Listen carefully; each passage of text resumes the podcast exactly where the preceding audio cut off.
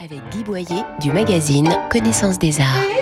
Quand avoir des croquis de profils d'hommes et de femmes de Michel-Ange avec une gravure d'Arlequin de Picasso et des dessins à la plume de Tsai Twombly tous relèvent d'un genre hybride entre dessin préparatoire, griffonnement réfléchi ou en marge d'une œuvre principale.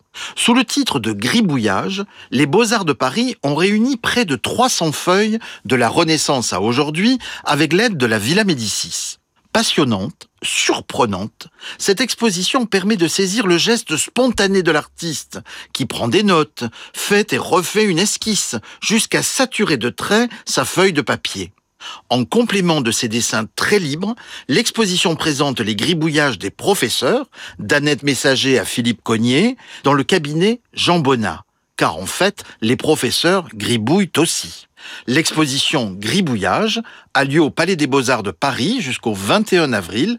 N'oubliez pas de faire un détour par le cabinet Jean Bonnat et retrouvez nos coups de cœur en images sur connaissancesdesarts.com, rubrique Arts et Expositions. Retrouvez toute l'actualité culturelle dans le magazine Connaissance des Arts, disponible chaque mois chez votre marchand de journaux.